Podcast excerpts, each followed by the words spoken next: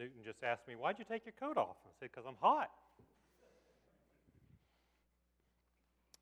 So, John 8, the passage that we're going to camp out in the most this morning is at the very beginning the story of the woman caught in adultery.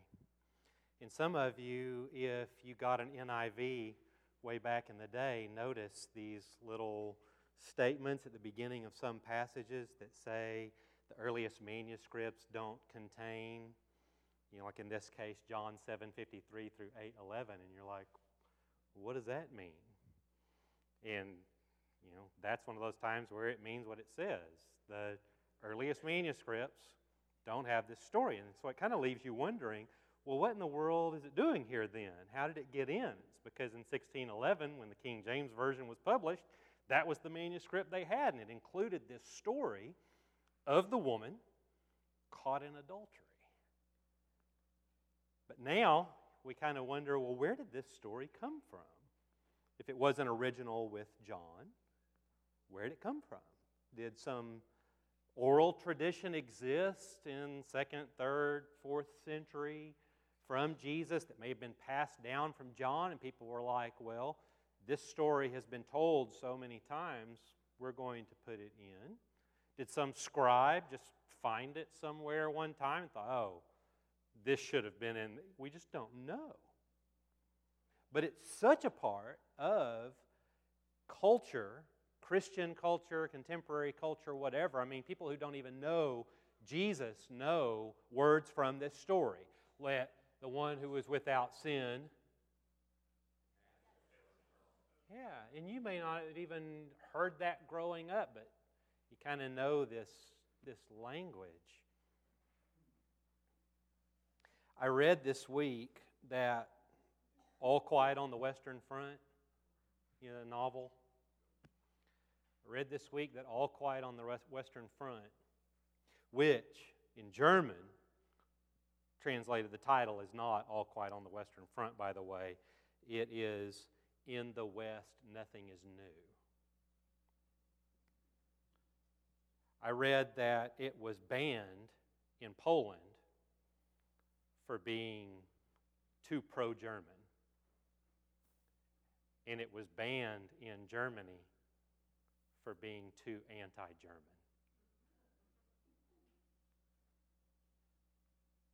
Some of the things that we encounter in life depend greatly upon our own point of view. And this story is no exception.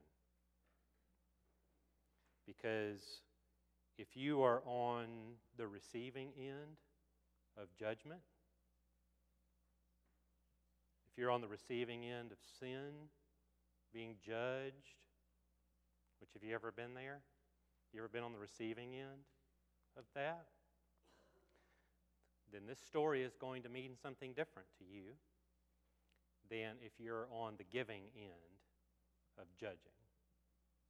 And on the giving end, the pointing the finger end of all this talk of sin. So let's pray together.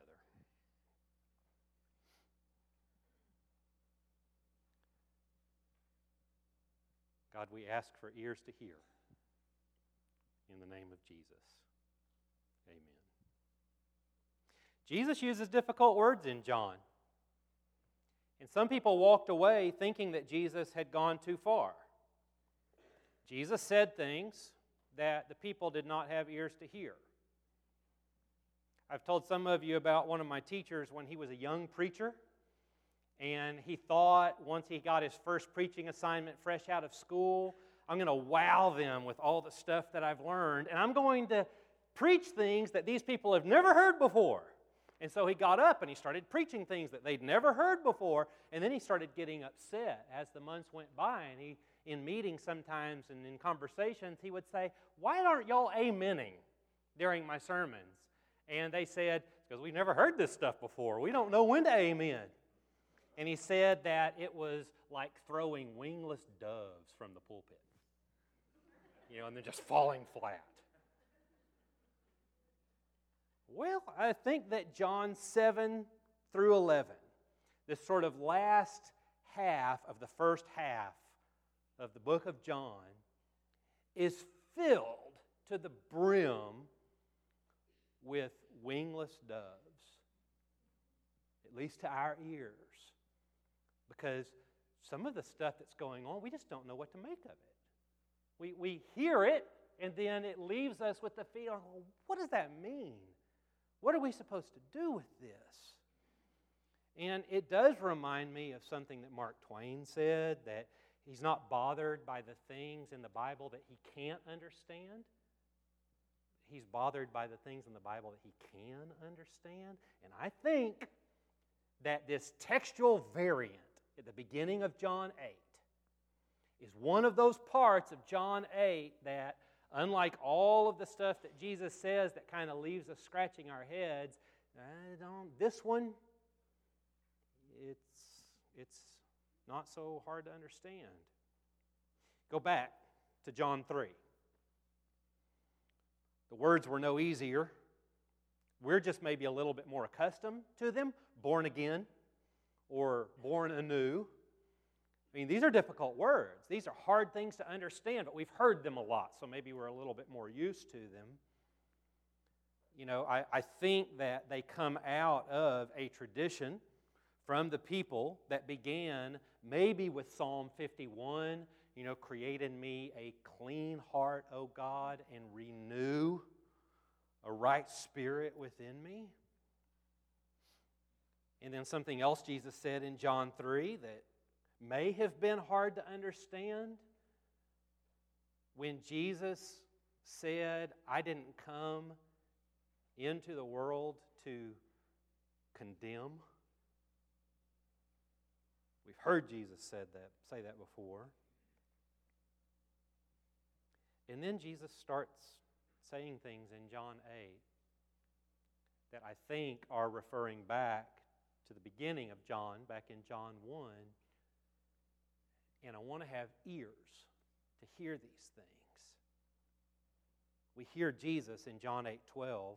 Jesus spoke again to the people, and he said, I am the light of the world. Whoever follows me will never walk in darkness, but have the light of life. But in John 8, the people cannot hear him.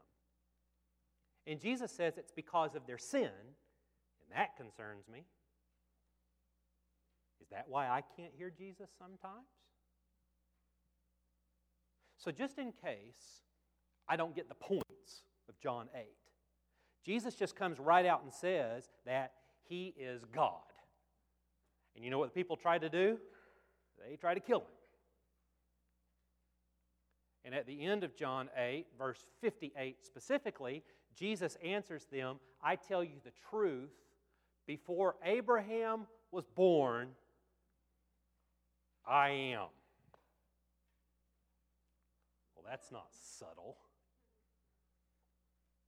You know, I, I think about, you know, some of the songs in Jesus Christ Superstar when some of the disciples are even taking Jesus aside and saying, Look, Jesus, this is not going well. You're saying things that are really turning a lot of people off. You're saying things that are pushing people away. You keep saying stuff like this, you're not going to get elected again next year. You know, that kind of stuff. And then Jesus just keeps saying what he's going to say. And there's some hard stuff.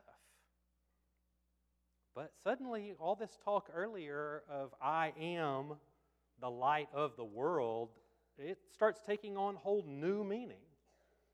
But the people can't hear him because they're still worried about a woman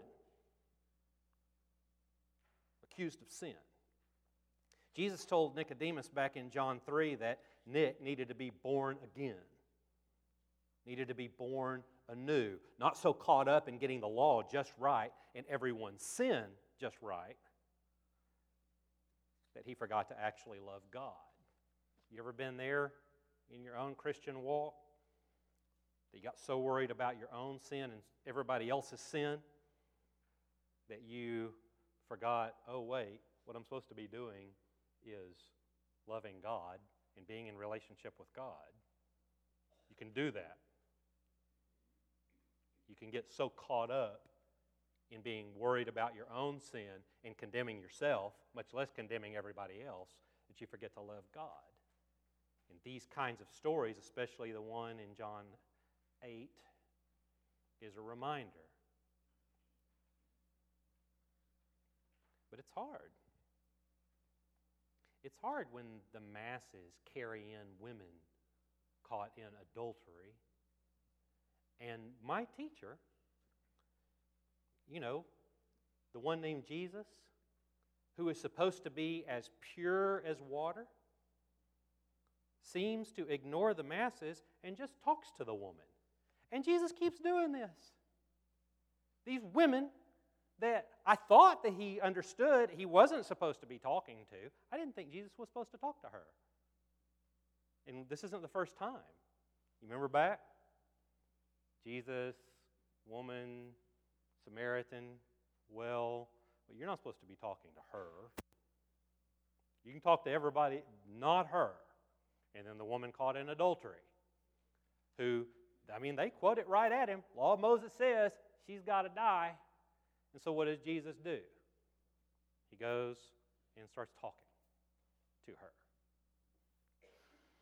But like the people who hear him say, I am, at the end of John 8, and that time when he called the Samaritan woman to ministry, and that time when he healed the man on the Sabbath, I, am imagining that a lot of these people were saying about Jesus, not necessarily when he was around, but I'm wondering what the restaurant conversations were later that day. Okay, this time he went too far. He went too far this time. It was bad enough when he said XYZ. It was bad enough when he was doing all this. This time, he went too far. And this may have been one of those times. The variant begins up in 753 of the Gospel of John. I'm going to start in 8 2. At dawn, Jesus appeared again in the temple courts where all the people gathered around him, and he sat down to teach them. Pause. Don't miss where Jesus is when this is happening. This is in the temple courts. This isn't in Galilee by the lake. This isn't out in the country in the middle of nowhere where nobody knows, you know, what's going on. He's doing this right in the temple courts. It's significant. The teachers of the law and the Pharisees brought in a woman caught in adultery. They made her stand before the group and said to Jesus, Teacher, this woman was caught in the act of adultery. In the law of Moses, it commands us to stone such women. What do you say?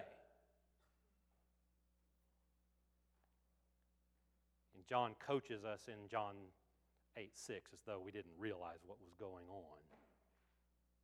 They were using this question as a trap in order to have a basis for accusing him. But Jesus bent down, started to write on the ground with his finger. When they kept on questioning him, he straightened up and said to them, If any one of you is without sin, let him be the first to throw a stone at her. Again, he stooped down wrote on the ground. At this, those who heard began to go away one at a time, the older ones first, until only Jesus was left with the woman, still standing there. Jesus straightened up and asked her, Woman, where are they? Has no one condemned you? No one, sir, she said. Then neither do I condemn you, Jesus declared. Go now and leave your life of sin.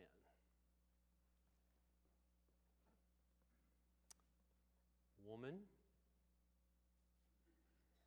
where are they? Has no one condemned you? And then Jesus tells her to leave her life of sin, and we like that part. But we forget sometimes that we don't know whether she did. This is another Nicodemus story, you know? We don't know what happens. We don't know what happens to her. We don't know whether she left her life of sin. We don't know the rest of the story, and I think it's that way on purpose. Because before she says yes or no, and let's just give her the benefit of the doubt. Let's just say she said yes. And she left her life of sin, and she went away, and she never sinned again for the rest of her life. Never. Not a single time.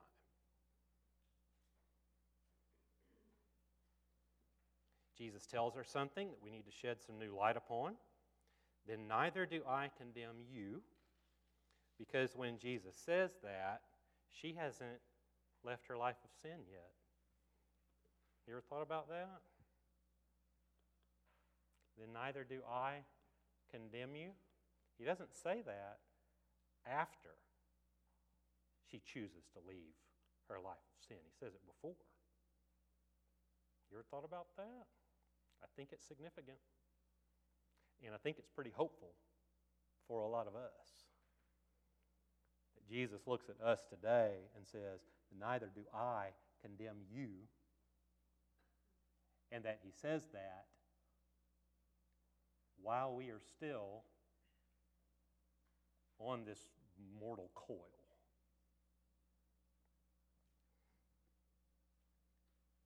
Did we forget the order? And much less, did Jesus forget the order that these things are supposed to happen in? Does Jesus need reminding that that wasn't the order he was supposed to say these things in? Or have we, like Abraham, figured out that sometimes we have to help God along? Have you ever met someone famous? I went to high school with a girl who went on to play on the USA softball team in the Olympics. She was not an alternate, I mean, she played on the softball team in the Olympics. Her mom was a dental assistant at my orthodontist's office. So our families knew each other. I knew her. It was fun watching her. She coaches at UT now, one of the parks where a bunch of my friends and I used to go play. You know, in early high school and whenever we went to go just hang out on the weekends, that park that was called when they built it the Creative Playground is not called the Creative Playground anymore. It's called the Jennifer McFalls Park. I'm like, no, Jennifer. And I've met other famous athletes before. In my, I've sat at the table with Daryl Johnston, who used to play for the Cowboys, and it's kind of neat. It's kind of neat to meet somebody famous. I remember one time my dad told me that he was the same age as Superman. That's what I heard, right? He didn't say that. That's what I heard when I was a little boy. What he was saying was that he was the same age as Christopher Reeve. But what I pictured was him walking to school with a 10 year old Superman in the red and blue outfit and kind of a 10 year old size cape. That's what I pictured. But even famous people, especially people who are famous for things that happened a long time ago, even they are human. So let's say you are a 60 year old woman in Israel in the middle of the first century. And you're preaching a sermon because you are a follower of Jesus, and so you're preaching a sermon and you're preaching a sermon about love your neighbor and how you heard Jesus say things, not heard about, you heard Jesus say things like, I am the light of the world. And everyone stands up and just claps at the end of your sermon because that's what people do at the end of sermons.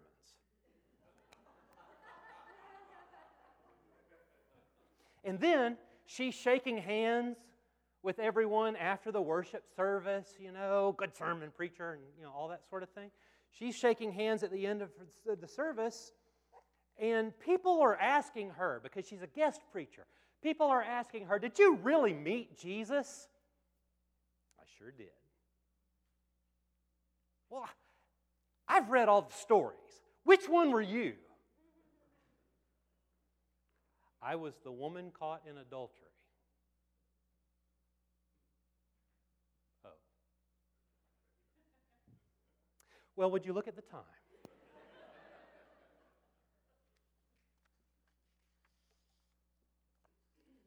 Do you have any regrets? They asked her.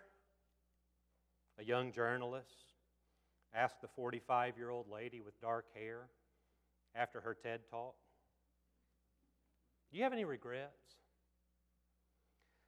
Well, I was an intern at the White House in my early 20s. Really?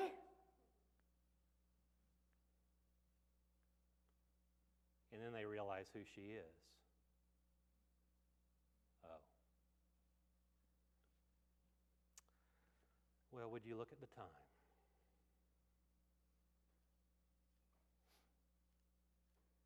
And even though Jesus does not condemn, many of his people still do. Many of the people of Jesus keep spare scarlet letters with them at all times, just in case they need to hand them out to the right person who will need to wear one for a time or maybe even the rest of their lives.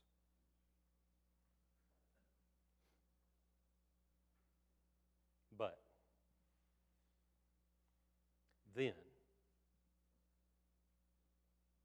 the reassuring voice of Jesus just starts cutting through all the judgment. Even when people say that Jesus went too far. And Jesus may be talking to you this morning. Yes, you. You, the one who is not without sin. Me, the one who used to cast stones at things I did not understand. The love and faithfulness of Jesus shines new light. I don't know, we might even call it grace on things that we need to see and hear with a beginner's mind.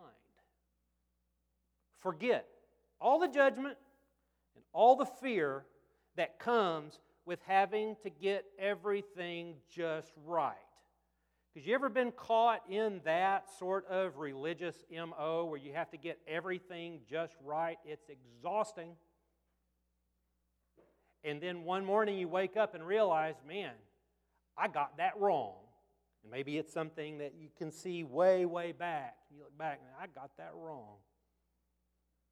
We're not going to get everything just right. In fact, I promise you, as God is my witness, that we're going to mess up. We're just going to. Sometimes we're going to mess up. But like we've said before, and we'll say it again, if we're going to mess up, let's mess up on the side of mercy. On the side of mercy. You know the whole Jesus teaching? Straight out of the Old Testament, straight from the mouth of God. From the mouth of God, I desire mercy, not sacrifice. Yeah, God, I hear you, but just this one time, and I know on all this, but just on this one subject, just on this one subject, I know deep down that you really prefer sacrifice? No. I desire mercy, not sacrifice. Well, Jesus just went too far. And in other places, Jesus talks about the people who knew the law and they actually knew it really well. But they didn't have time to come to the banquet anymore. They had better things to do because they'd been to the banquet a thousand times. I had to go to the banquet this time. And so, you know what Jesus does when the religious folks stop coming to the banquet? He tells his closest followers, All right, go out in the streets, get the tax collectors, and get the prostitutes, and get the people who stand on the median and beg, and get the people who hang out in the wrong kinds of bars, and go tell them that we're having a banquet in celebration of the grace of God. And if they want to come, tell them to come. And it is going to be great. Well, Jesus, you're going too far. Yeah, maybe. But when I'm on the receiving end of either judgment or mercy, I'm pretty sure that I'm going to be rather grateful for the times when Jesus went too far, for the times when Jesus offers mercy, when maybe I don't actually deserve it. Because even on my best days, I am the woman being pelted by the law. And then Jesus speaks new light into a world of darkness that looks an awful lot like snapshots of our past sin and our present sin. And you know what Jesus says? Not said, but says. And not to a woman in the past, but to you today who is meeting Jesus for the first time on this brand new day. Then neither do I condemn you.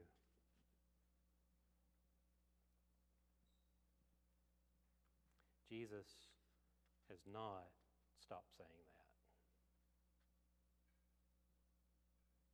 that. Even on this new day, as we sit right on the edge of the new creation,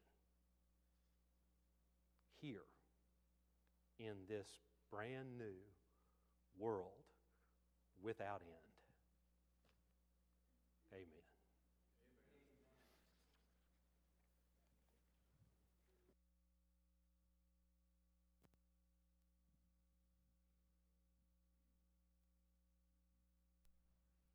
Let's stand together in song.